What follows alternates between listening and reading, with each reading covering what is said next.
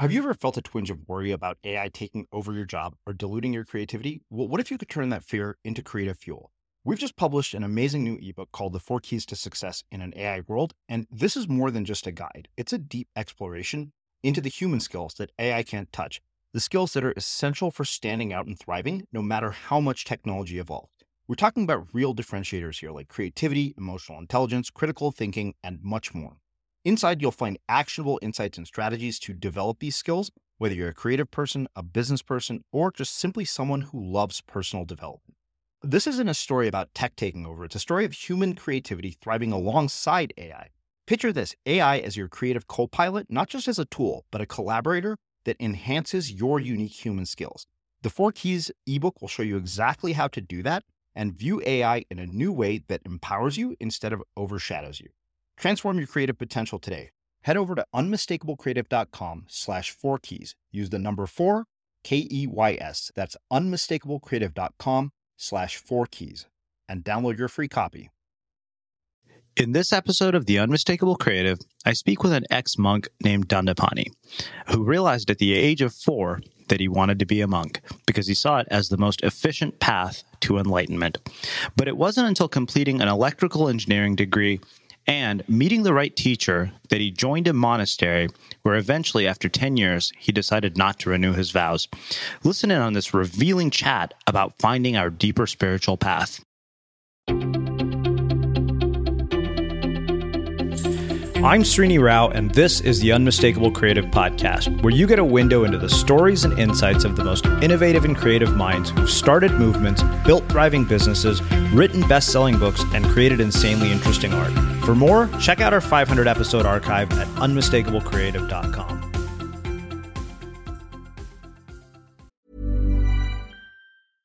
Hey, I'm Ryan Reynolds. At Mint Mobile, we like to do the opposite of what Big Wireless does. They charge you a lot we charge you a little. So naturally, when they announced they'd be raising their prices due to inflation, we decided to deflate our prices due to not hating you. That's right. We're cutting the price of Mint Unlimited from $30 a month to just $15 a month. Give it a try at mintmobile.com slash switch. $45 upfront for three months plus taxes and fees. Promote for new customers for limited time. Unlimited more than 40 gigabytes per month. Slows. Full terms at mintmobile.com. A lot can happen in three years. Like a chatbot may be your new best friend but what won't change? Needing health insurance. United Healthcare Tri Term Medical Plans, underwritten by Golden Rule Insurance Company, offer flexible, budget friendly coverage that lasts nearly three years in some states. Learn more at uh1.com. Get up to 30% off wedding jewelry at Bluenile.com and remember the joy of your wedding day forever. Blue Nile offers everything from diamond and lab grown diamond wedding bands to classic pearls, earrings you can design yourself, even gorgeous sapphire pieces for your something blue. Whatever you choose, Blue Nile's pieces are all graded for excellence for a lasting memento as brilliant as the love that inspired it. Right now, get up to 30% off at Bluenile.com. Bluenile.com. Many of us have those stubborn pounds that seem impossible to lose, no matter how good we eat or how hard we work out. My solution is PlushCare. PlushCare is a leading telehealth provider with doctors who are there for you day and night to partner with you in your weight loss journey. They can prescribe FDA-approved weight loss medications like Wegovy and Zepbound for those who qualify. Plus, they accept most insurance plans. To get started, visit plushcare.com slash weight loss. That's plushcare.com slash weight loss. Hiring for your small business? If you're not looking for professionals on LinkedIn, you're looking in the wrong place. That's like looking for your car keys in a fish tank. LinkedIn helps you hire professionals you can't find anywhere else, even those who aren't actively searching for a new job but might be open to the perfect role. In a given month, over 70% of LinkedIn users don't even visit other leading job sites. So start looking in the right place. With LinkedIn, you can hire professionals like a professional. Post your free job on linkedin.com slash spoken today. Hey, Dave. Yeah, Randy. Since we founded Bombas, we've always said our socks, underwear, and T-shirts are super soft. Any new ideas? Maybe sublimely soft. Or disgustingly cozy. Wait, what? I got it. Bombas absurdly comfortable essentials for yourself and for those facing homelessness. Because one purchased equals one donated. Wow, did we just write an ad? Yes. Bombas. Big comfort for everyone. Go to bombas.com slash ACAST and use code ACAST for 20% off your first purchase. Uh, Dandapani, welcome to the Unmistakable Creative. Thanks for taking the time to join us. Oh, thank you, Srini. Uh, glad to be on the show. Yeah. Well, you know, I, I, came across you by way of our mutual friend, Clay Hebert, who seems to be the constant referral source for so many guests who've made their appearances on the Unmistakable Creative, all of who have been absolutely spectacular uh, because Clay apparently still isn't ready to make an appearance here.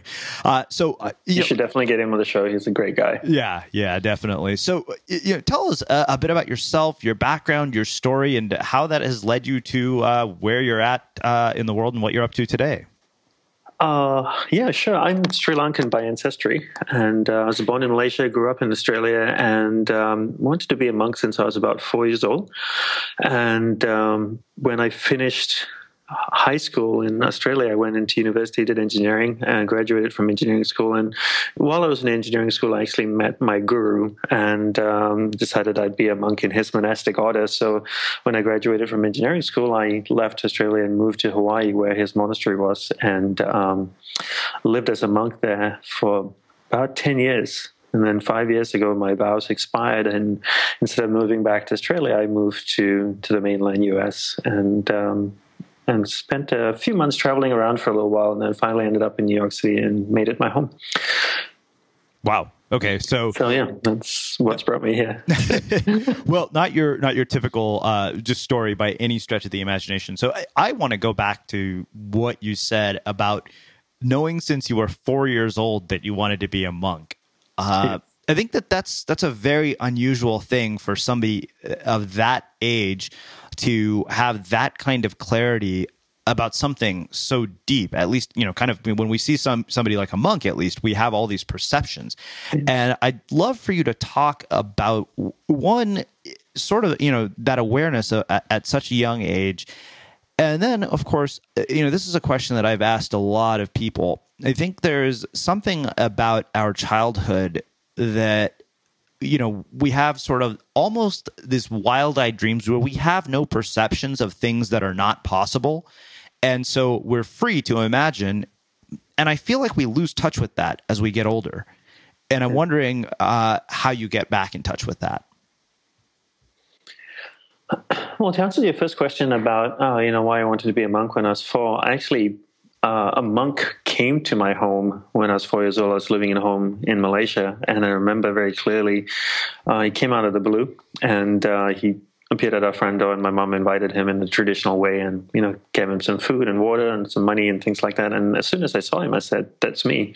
Uh, I actually did not know he was a monk. You know, at four years old, uh, did not know what a monk was or what a monk did, but uh, that experience really ingrained itself in, uh, in my mind very strongly and uh, and just wouldn't go away and i realized very clearly you know that was who i was to become or what my life was all about and so i kept pursuing that and learning about that and that eventually led me to a deeper pursuit of my spiritual path. And the goal really is not about becoming a monk. The goal behind it is about spiritual growth and enlightenment. So being a monk was the quickest, most efficient way to get to that. Mm-hmm. Does that make sense? Yeah, yeah, definitely. Yeah.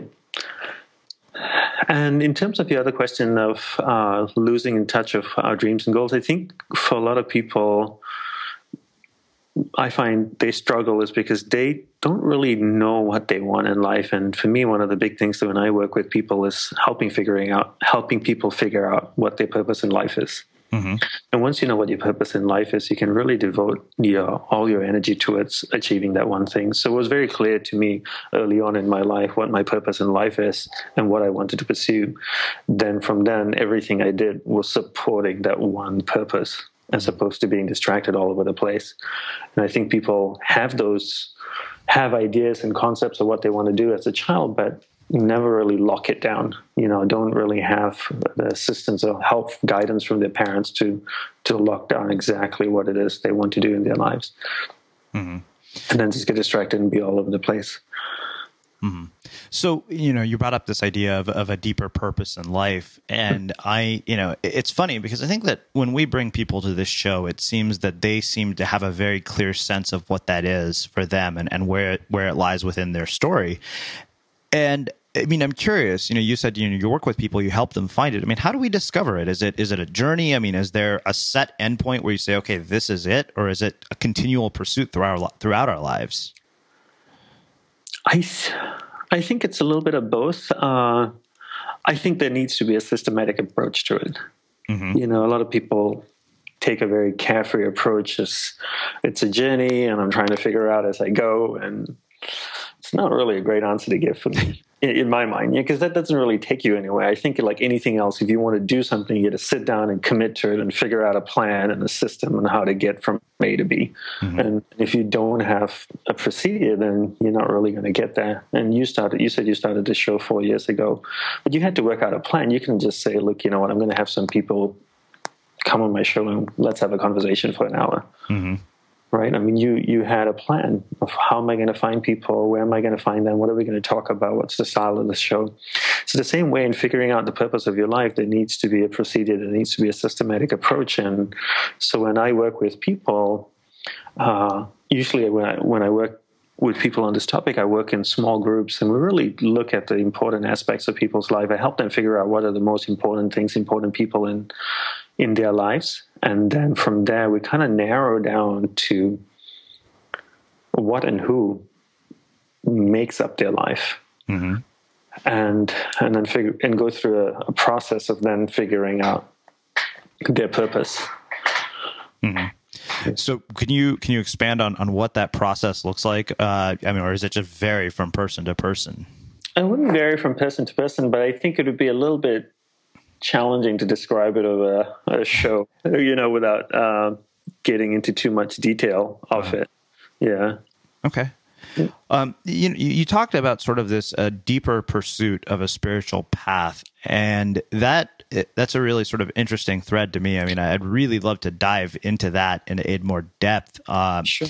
and, and talk about kind of you know how you saw that unfolding throughout your life and maybe where we can start to see it uh, in our lives because like you said i mean i think that uh, you know we it's all you know the, the idea of spirituality gets perpetuated almost as sort of new age psychobabble uh, right. and it's like you know you talked about systematic stuff but i am very curious you know in your own experience uh, throughout your life you know seeing the threads for this deeper pursuit and of course you know not everybody i think at least to me in my mind you know, searching my search for a deeper pursuit of a spiritual path wouldn't lead me to a monastery or to becoming a monk. So I'm very curious, you know, like one, how you saw those threads throughout your life, and of course, you know, what what does that mean for those of us who are listening?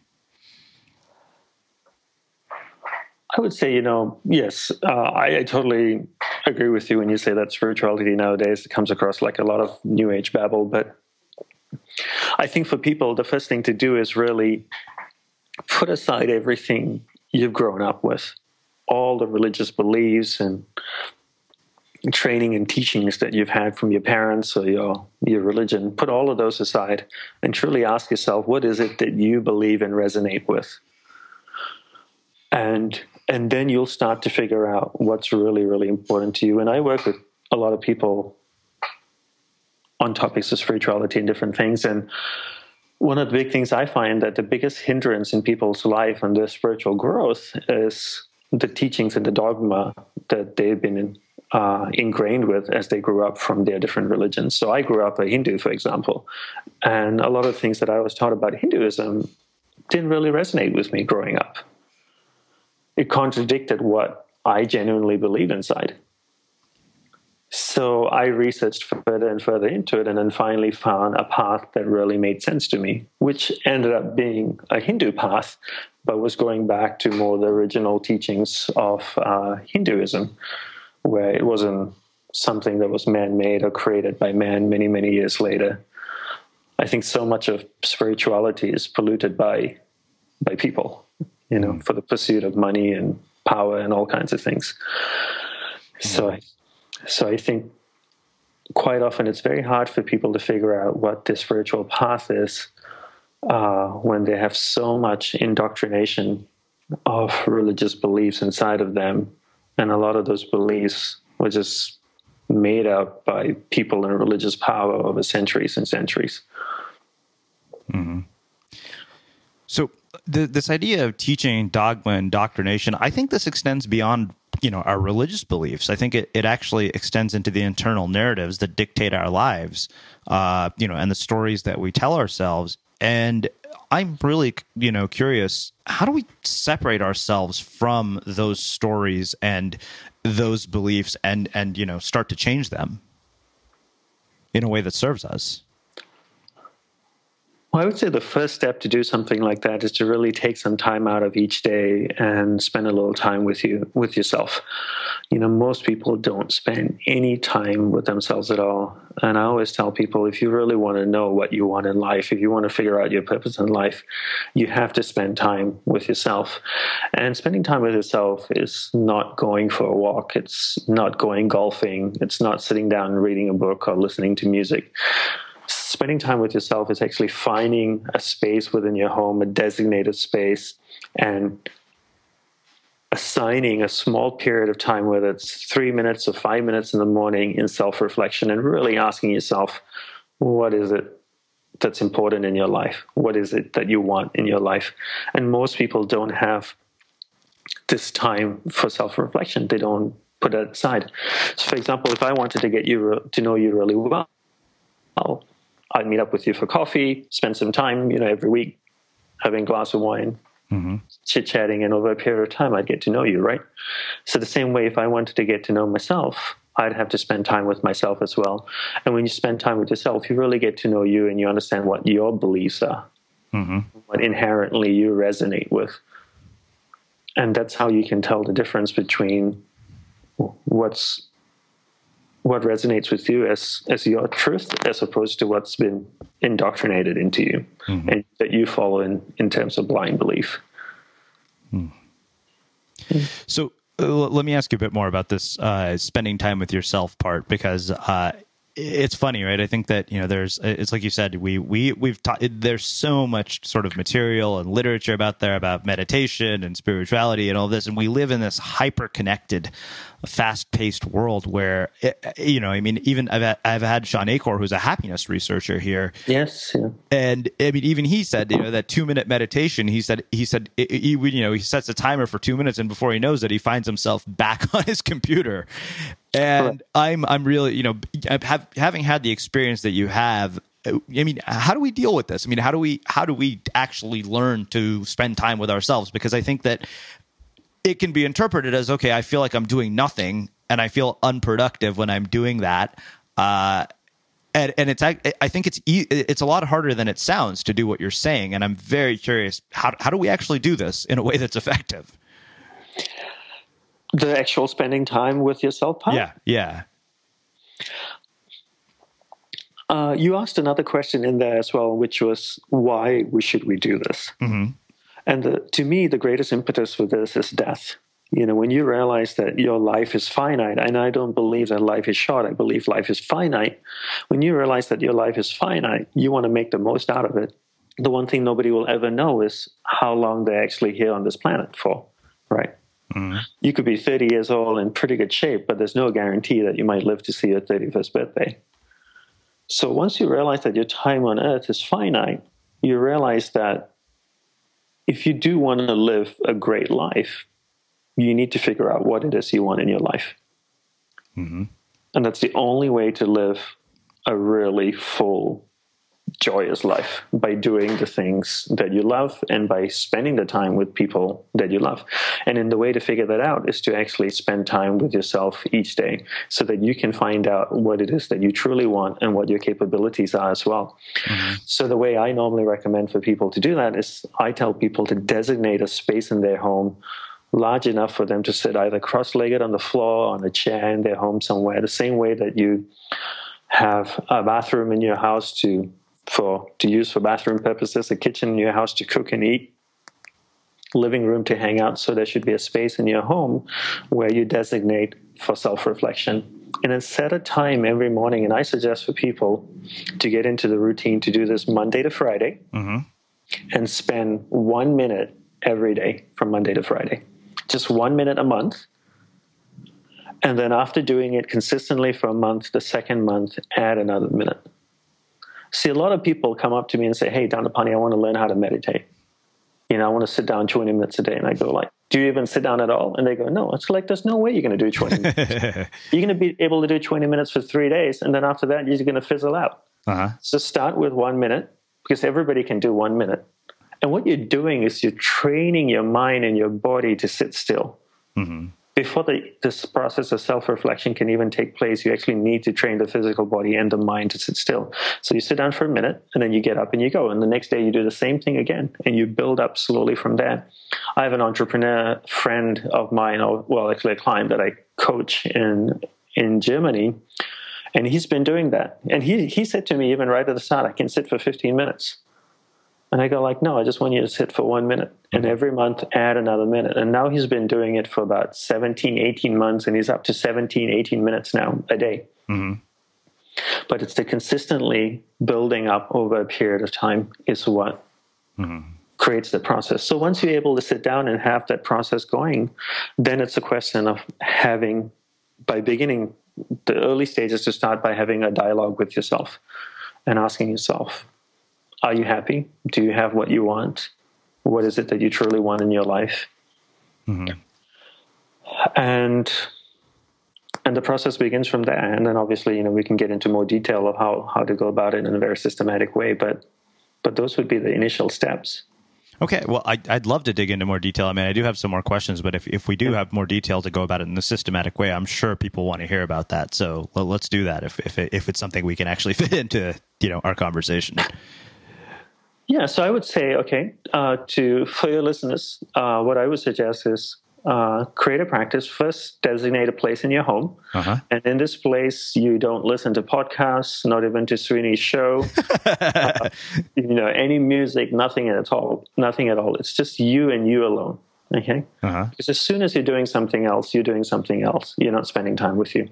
So you're sitting down on the floor, cross-legged and this is your place for self reflection. Monday to Friday, spend one minute each day. Do this for one month. The second month, add another minute.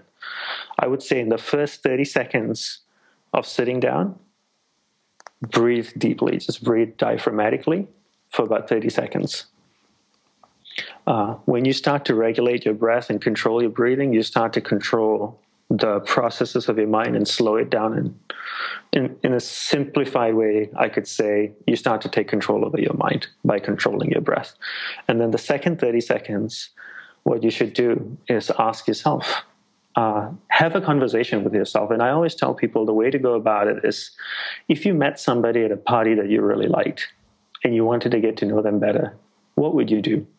You set an appointment, a date, and a place to meet them again, right? Mm-hmm. And then when you meet them again, what happens at that conversation, at that meeting? You have a conversation, right? In the same way you would have a conversation with that person by asking them about themselves, where are they from, how are they feeling, what are their dreams, what do they want in life. Have that same conversation with them, with yourself. Truly get to know you. And once you start having that dialogue with you, you'll start to see all the good things about yourself and all the not so good things about yourself. Mm-hmm. And what I would recommend people to do is start making a list of those things, actually physically write them down on a piece of paper. And once you start writing them down on a piece of paper, you get it becomes very clear to you what are the areas in your life you need to work on and what are the areas of your life you need to pursue. And from the things that you want to pursue, you can then harness them or combine them to to simplify them to the most important things in life. Mm-hmm. I think that the most important thing people can realize that is is life is finite. There's only a limited amount of time that you're here on this planet, and you can't do everything. So what you need to do is figure out what are the most important things that you want to do in life. And the other thing that's also important to realize is that there's only a finite amount of energy that you have each day. And that finite amount of energy then needs to invest, be invested into people and things that truly matter to you. So that time of self reflection is really for you to start beginning the process of figuring out who and what is important in your life. And then you take that finite amount of energy that you have each day and invest it into those people and those things. And when you pull energy into something, those things grow. Mm-hmm.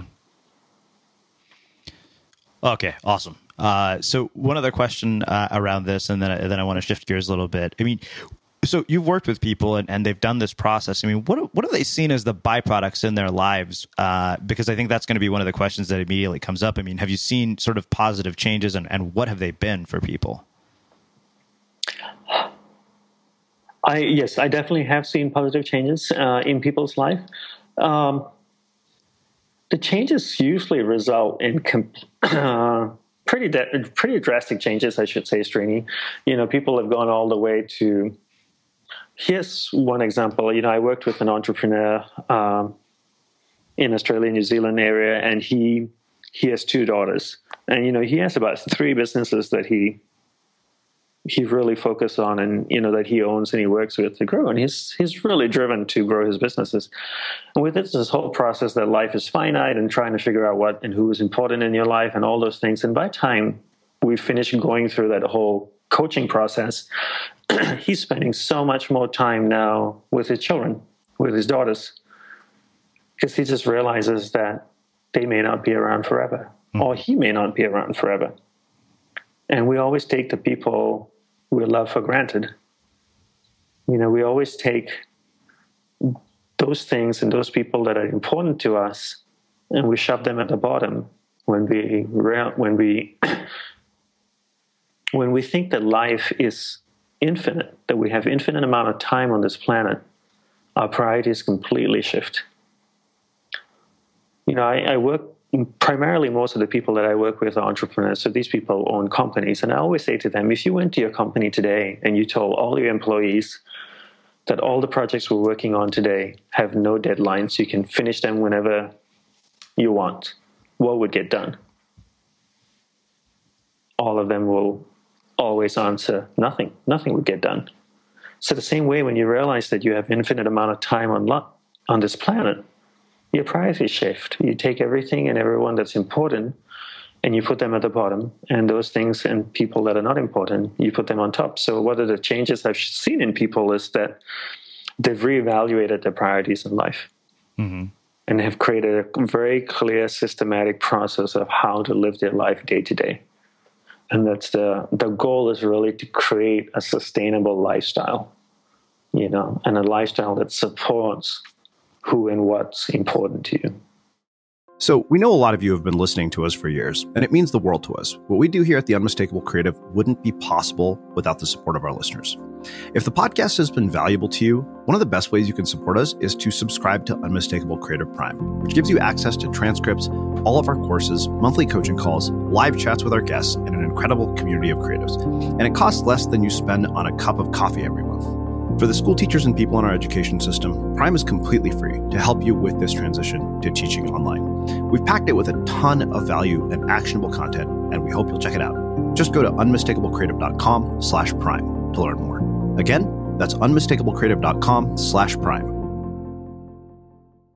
So let's do this. Let's shift gears a bit and let's uh, let's talk about your story. Uh, you know, it, it's interesting because the path is such a, a, strange one to me. You you know you realize at four years old that you want to be a monk, but somehow you end up in engineering school, uh, which doesn't seem like that's not you know at least for people who may not know anything about monks. I don't imagine in my mind I would think okay here's a guy who went to engineering school. Like I wouldn't imagine any of my friends from Berkeley who I went to school with telling me that hey, you know, I've decided to to become a monk, with one exception. And you know, we've always said he'll either start a cult or become the next Steve Jobs.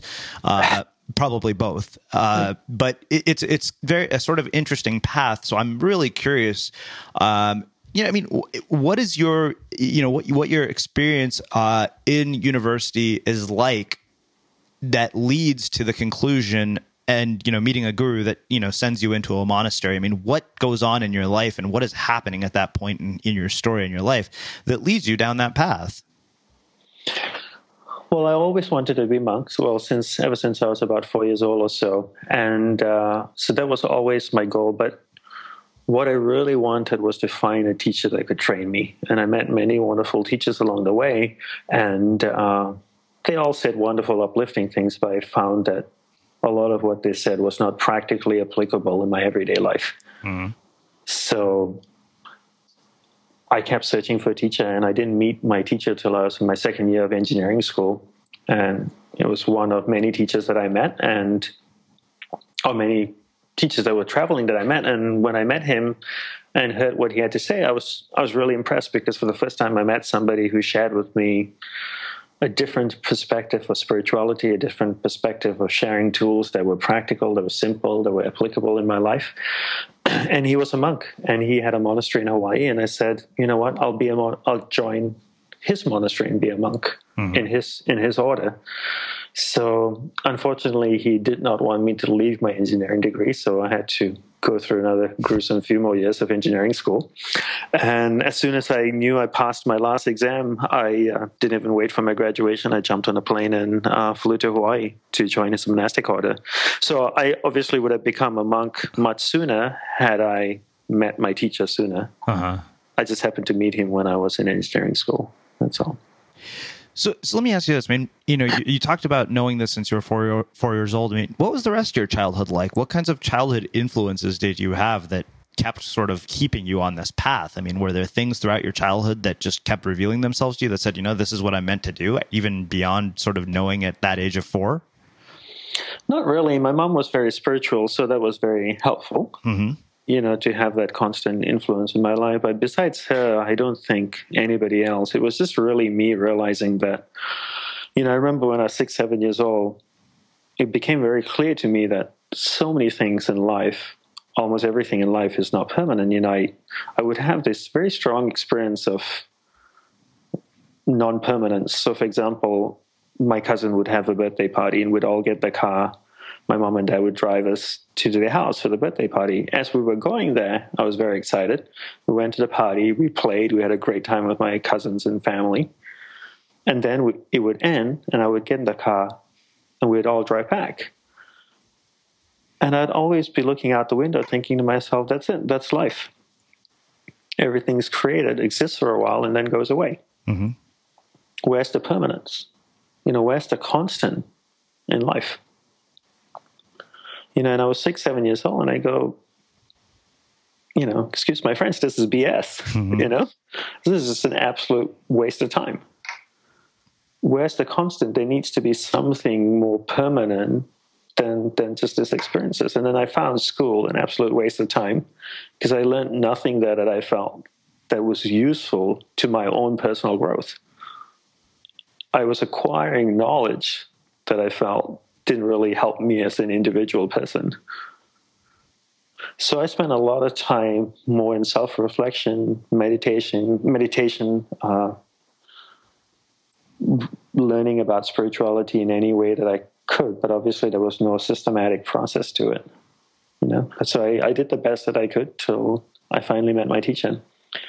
But the one thing that was very clear in my mind was that I was not going to give this up mm-hmm. for for anything or anyone and I was not, and the other thing was that was very clear too that was not going to compromise on my beliefs and what I wanted to pursue. So you know, I I would only become a monk if I met a teacher that was really serious and clear about his teachings and had a systematic process in training somebody. And very few people actually had that. So I just didn't want to go join a monastery for the sake of being a monk. I mean, people, you, you said very on early on in the show, you know, Srini, you said people look at monks and, and have all these perceptions. Doesn't mean that somebody shaves his head and has beads and robes that he's spiritual or holy. You know, I know a lot of unholy monks, having been in the monk business for so long. you know. Okay, let's let's talk about that. Let's let's actually talk about that. I, I, love how you call it the monk business. That's really funny because I've never thought about it that way. But yeah, I mean that, that's absolutely uh, my perception uh, is exactly what you thought. What you just and said. It's everybody's perception. You yeah. know, I dressed in a in a even now I'm no longer a Hindu monk, I'm more a Hindu priest. And it's very hard to tell the difference between a monk and a priest. A Hindu monk and a priest, by the way, they dress because they dress pretty similarly.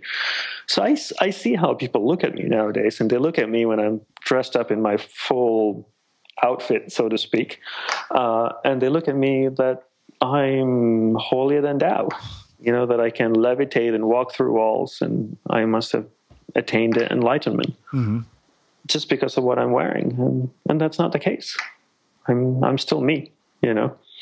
So a lot of people have perceptions on how monks and spiritual uh, people are because of the way they walk and talk and dress.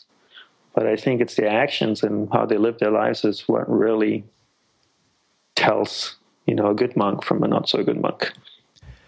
So, so you, you said that you know you've met some unholy monks. I, I have to ask you, just out of you know morbid curiosity. I mean, what kinds of unholy things have you witnessed uh, in what you you know affectionately refer to as the monk business? And then then I actually want to talk about your time in the monastery. I, I don't even know if you want this on your show. I actually do. uh, everything and anything you can possibly imagine. Wow. How's that? so we're talking anything that basically would be considered hedonism. Uh, define hedonism for me. Would I find a, a, monk in a Las Vegas casino gambling or in a Las Vegas strip club? You probably would. I I don't know for sure, but that would be the tip of the iceberg. That's nothing to me. Consider that's just very, wow. very, very light on the scale of horrible things.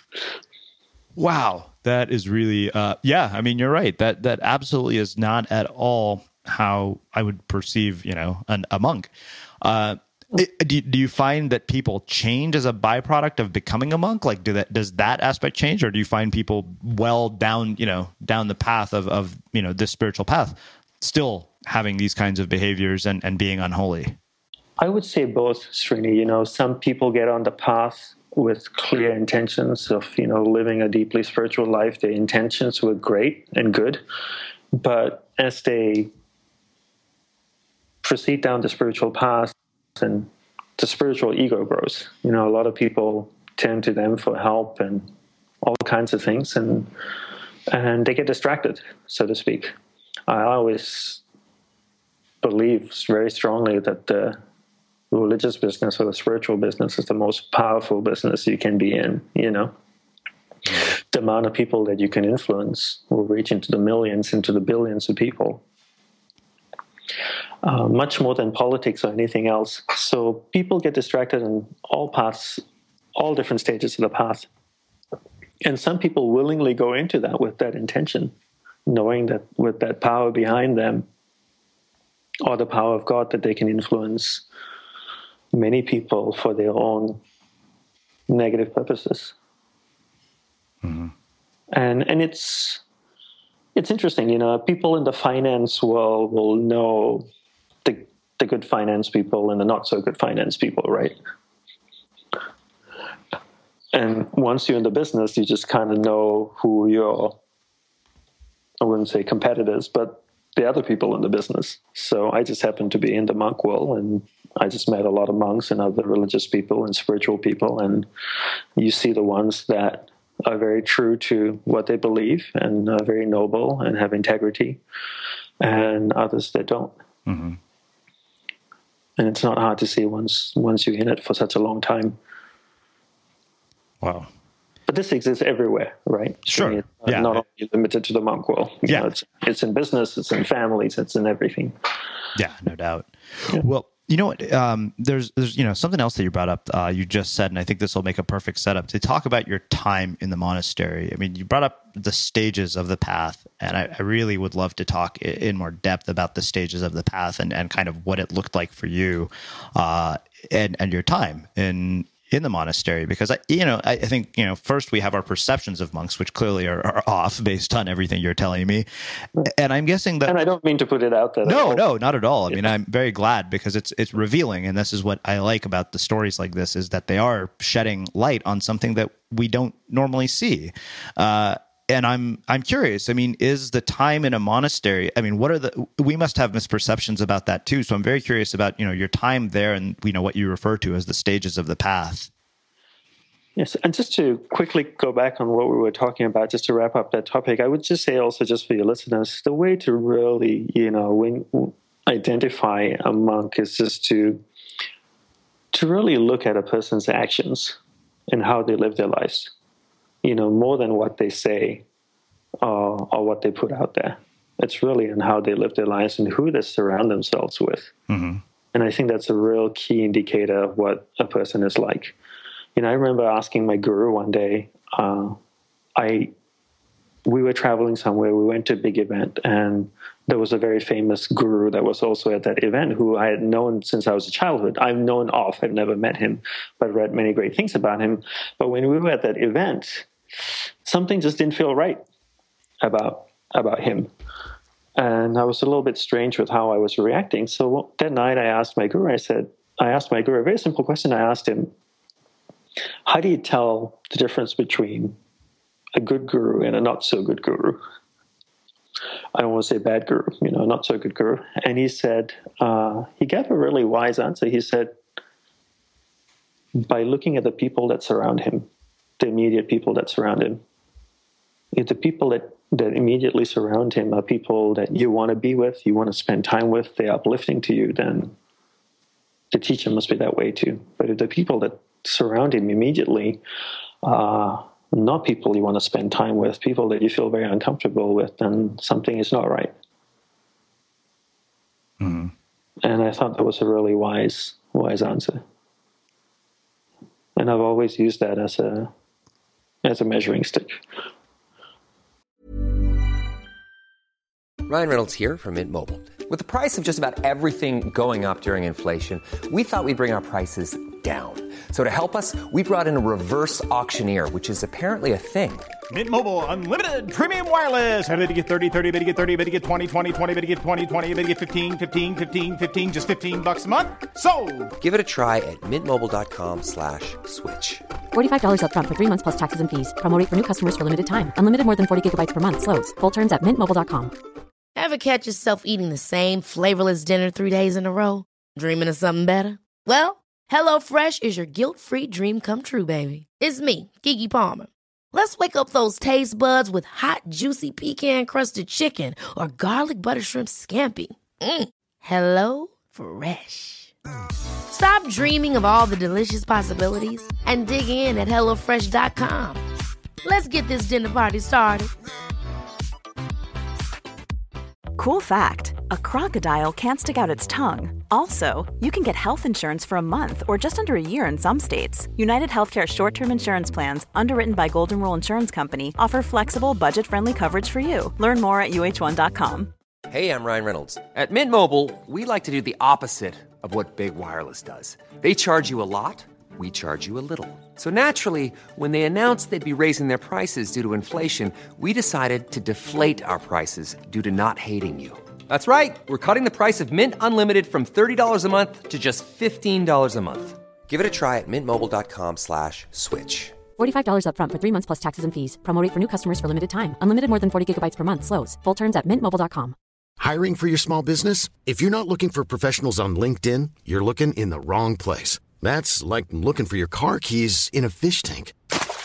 LinkedIn helps you hire professionals you can't find anywhere else, even those who aren't actively searching for a new job but might be open to the perfect role. In a given month, over 70% of LinkedIn users don't even visit other leading job sites. So start looking in the right place. With LinkedIn, you can hire professionals like a professional. Post your free job on linkedin.com slash spoken today. Wow. Nice. Yeah. What you're hearing are the sounds of people everywhere putting on Bombas socks, underwear, and t-shirts made from absurdly soft materials that feel like plush clouds. Yeah, that plush. And the best part? For every item you purchase, Bombas donates another to someone facing homelessness. Bombas, big comfort for everyone. Go to bombas.com slash ACAST and use code ACAST for 20% off your first purchase. That's bombas.com slash ACAST, code ACAST. Wow. No. So, because there's so many people out there selling all kinds of stuff, right? Mm-hmm. And uh, and it's so easy to get caught up in these things when you're in a part in your life or place in your life where you're really seeking for spirituality or meaning to life or something like that. And everybody goes through that, so it's so easy then to just get sold into a, a program or a path or this or that. But one should really test one's teacher before one takes him or her on as a teacher. I love that.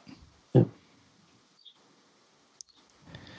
So going back to the path, the spiritual path, um, in Hinduism, since I'm a Hindu, I can only tell from my perspective of it. There are two paths. Uh, there's one path for the monks, and there's one path for the householder. And for the householder means someone who's married and has a family.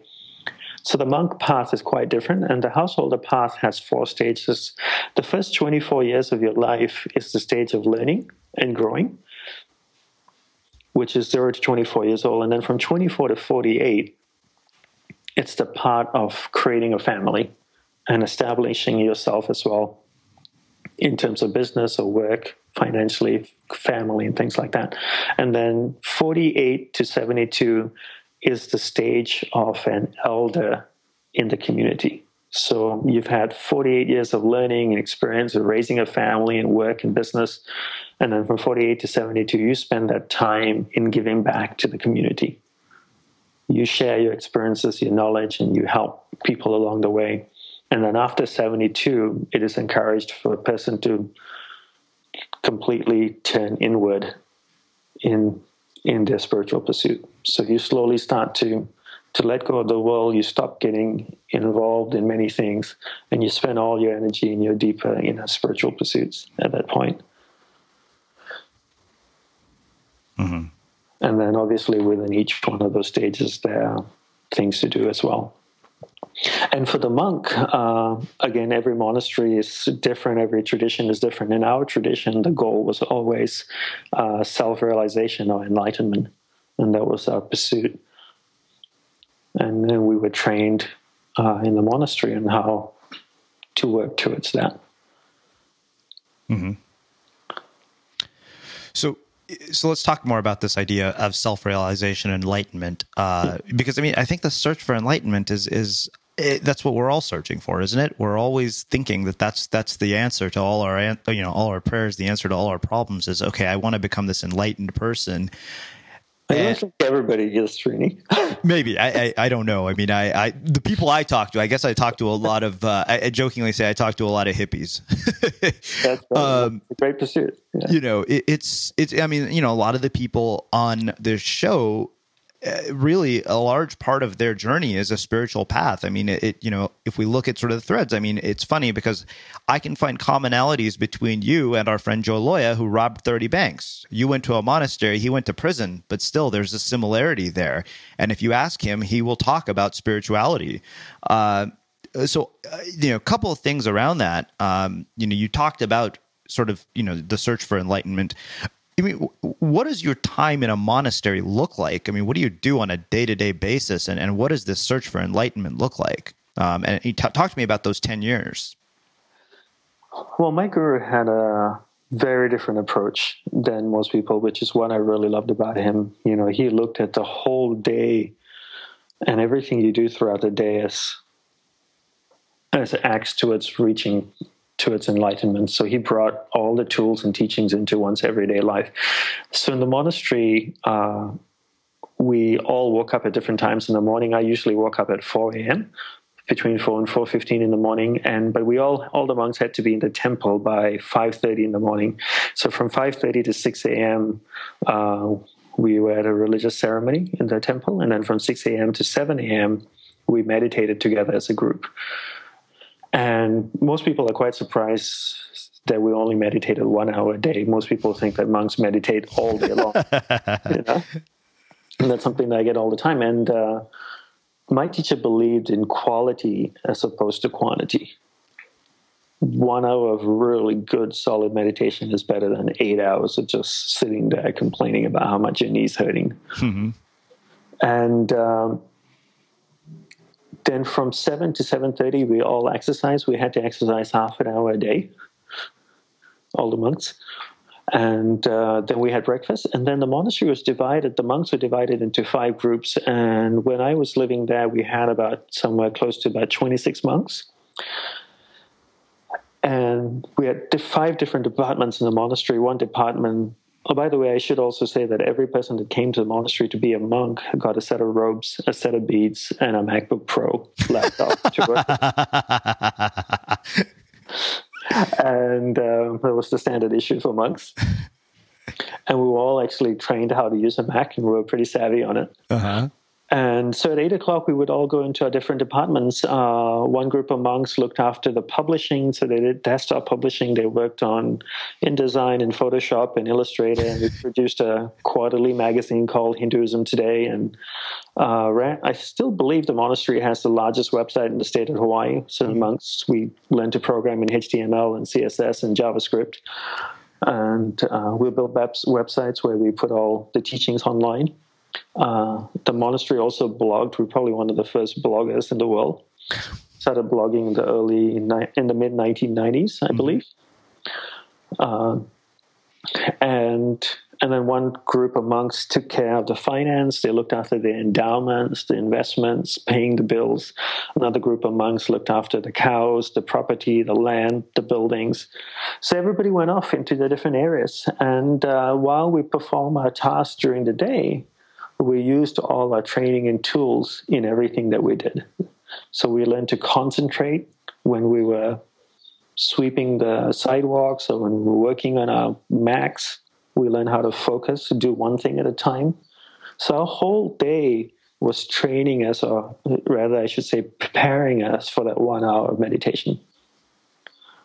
So that when we actually sat down to meditate, we had 23 hours of training, so to speak. Uh-huh our preparation. And then that one hour was extremely intense. Whereas a lot of people take a different approach to meditation and they say, I'm going to sit down for five minutes and meditate, and then the rest of the day I'm going to be Zen. It doesn't work that way. right. I always ask people, what are you doing the remaining 23 hours and 55 minutes? Uh-huh that to me is more important. When people come up to me, because you know I'm all dressed up like a monk and stuff, so people like to come up and tell me, "Oh, you know, I meditate ten minutes a day." i'm going like, "That's wonderful. What do you do the remaining twenty three hours and fifty minutes?" Because that's what shapes who you are. Yeah. And uh, so for the monastery, uh, a lot of our training was taking the tools that we learn and impl- implementing it into everything that we do throughout the day in preparation for us to meditate. And then during the meditation, we would meditate very deeply and went through a systematic process to go deeper and deeper within ourselves. Wow.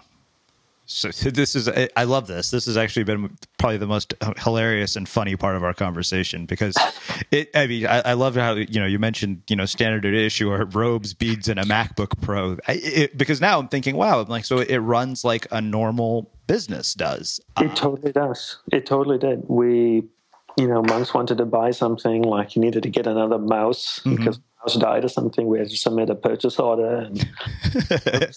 Yeah, no, it really ran like a business. Our, um, our guru was very, probably one of the most amazing entrepreneurs I've ever met in my life. He just happened to be a monk. Wow. Yeah. So let's let's talk about this. Um, I'm curious. You know, I mean, you left after ten years. Uh, one, I'm curious: are there are there people who who don't make it or don't hack it? Like they come there and they're like, okay, you know what, this is just not for me. I'm out of here. Like, what is you know? And, of course, uh, like, what does that end up looking like? And then I want to talk about your decision not to renew your vows, and, and we'll start wrapping things up. Okay. Uh, so the monastery is quite tough. You know, obviously, when you join the monastery, uh, it's so it's very traditional Hindu monastery. So only men under vows could live in there. So you're living, you're celibate the mm-hmm. entire time. That usually kills people. And so most people don't even want to, you know, people come to try out and usually stay six months and then leave. and, and, in the first year, you you're not even a monk. You come as a trainee, right? And and most people don't don't make it past that. And I would say anybody staying past one or two years or three years usually will stay a long time. And if they leave after that, they have a very clear reason for leaving. Mm-hmm. Uh, so that's that's the f- answer to the first question. The second one, so our vows last in periods of two years, and every two years we renew them. And uh, so after ten years, I decided not to renew my vows, and um, and I decided to leave. Mm-hmm. So what I mean, what made you feel that okay, I'm at a point now where I don't want to renew my vows? Like, was there something that just you said, okay, there's more, more, more of life to explore, or like, I mean, what makes you decide that that's it, I'm done? Um, really, my teacher died three years after I joined the monastery, mm-hmm. and uh, so I stayed for seven more years. And I, after he died, I felt things changed a little bit, uh, not in a bad way. I felt that the monastery was going in a slightly different direction than where I wanted to go. It initially come in with. And I felt that gap was getting bigger and bigger as time went on. So, you know, I stayed for seven more years and I felt we were just going in slightly different directions. And um, so I decided to leave at that point. Mm-hmm. Wasn't quite fully aligned with what I wanted, which was fine. Mm-hmm. Uh, but um, it was just wasn't for me anymore. So, on that note, let me let me ask you one other question uh, about the transition. You know, uh, we we had a friend here uh, by the name of Meg Worden who spent two years in a federal prison for selling ecstasy, and one of the things that she talked about was how coming out of prison was actually much harder than going in. Uh, because there's an entire process of reintegration that occurs. And I'm really curious in your own experience as somebody who spent that much time in a monastery how what is the the reintegration experience into a normal life looked like for you? Uh, and and what are the challenges that have come with it? I mean what are the things that you didn't expect? Uh, you know and, and and what does it look like today when you when you look back at all of this? So I would, I've never been to prison, so I don't know. What, but uh, I would say the difference here, I can only imagine and assume that in a monastery, you get trained with so many different tools and you really get to know yourself. So when you actually come out, you're much more, you're a completely different person, I should say, than when you went in. You're so much more trained to, to work with yourself and to work with life than when you first went in. So you're coming out with an advantage as opposed to a disadvantage. And uh, so for long-serving monks, there's a severance package. And uh, when I when I left the monastery, because when I went in, I literally could not take anything with me. I had to give away all my money, all my belongings, my clothes, everything. So I literally had nothing. So when I left, um, I had my two sets of robes, my beads. Uh, they gave me a MacBook Pro to use, and uh, and a thousand dollars cash, and that's all I had with me. Mm-hmm. And uh, and they normally buy you a ticket. So back home, and my home was in Western Australia in Perth. And instead of flying me home to Australia, I said, you know, just fly me to Los Angeles. It was the closest part of entry from Kauai in Hawaii. So I flew to LA and checked into a backpacker hostel mm-hmm. and roomed with six German pack- backpackers. And the next day I went out and bought pants and a t-shirt got an email address, opened a bank account, and just basic things that everybody has. Mm. And one of my goals was that uh, I did not want to borrow money from anyone, from family or anybody. And I just said, I'm going to take everything that I've learned, put it into practice, and, and create the life that I want to create. So that's where I started. Mm-hmm. I started by going out and buying a pair of pants first. So where and so that has led you now to doing. You know, it sounds to me. I mean, really, what, what you the work that you do is really you're like a spiritual coach for entrepreneurs. Is the sense that I'm getting? Yes. Yes, I help. Uh, I primarily work with entrepreneurs, and I help them to get to know themselves and understand themselves better. Mm-hmm. I always tell them that they are the greatest tool that they have. Wow. And entrepreneurs are always really interested in finding the next great tool, right? The next great software, the next great technique or something. And I always tell them the greatest tool that they have is right there in the mirror. And they just don't know how to use it. I'll give you an example, Srini. You know, I love taking photographs and and I love playing with Photoshop and Adobe Lightroom and stuff. And I remember when Lightroom first came out and I downloaded the software and I put my photos in there and started playing with it. And after three hours, I got absolutely nowhere. So I went on lynda.com, downloaded the tutorial, and watched it for seven hours on how to use Lightroom.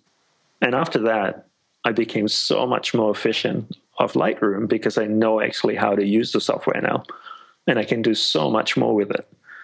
So, the same way I always tell entrepreneurs if you really spent the time to get to know yourself, you, could, you would be amazed what you would discover your capabilities are that you just don't know or not aware of. Mm-hmm. And that's what I help them discover. I help them to discover them uh, themselves. And the better you know yourself, the more you can do with it. It's like the more you know Photoshop, the more you can do with it, right? Yeah. Yeah. So the same way, the more you know yourself, the more you can do with you. I love that. I think it just uh, makes a really fitting sort of closing to our conversation. So, um, you know, I, I, I want to ask you uh, one final question, uh, yeah, which sure. I've closed all our interviews with. I mean, for, for quite some time now, because our show is called The Unmistakable Creative, and we live in one of the noisiest times uh, in history. And uh, the question for me is what in your mind makes somebody or something or, you know, uh, somebody's story unmistakable?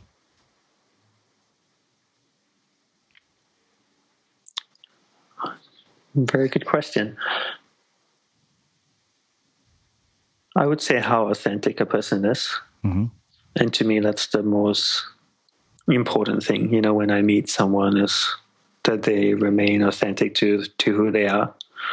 They're not pretending to be something or that they're not. And I, when I hear a story from someone that's authentic and it's really who they are and what they're all about, then to me that makes it extremely special. Hmm. Does that kind of answer your question? Or yeah. Did I not? No, no definitely. Uh, well, Dandapani, I have to say, uh, I am really, really happy Clay referred you to us uh, as a guest because uh, this has been a very, very eye opening and insightful conversation. I mean, I've learned so much talking to you, and I'm thinking, okay, it's nine o'clock. You know what I need to go do now is go spend a minute reflecting. there you go. Uh, you spend a minute reflecting, you got to designate a place in your home. Yeah, you yeah, that. definitely. I, I mean, this has been such a, an insightful, eye opening look uh, and just entertaining and, and just a lot of fun. I, I really appreciate you taking the time to to come and join us and share your story and your insights with our listeners here at the Unmistakable Creative.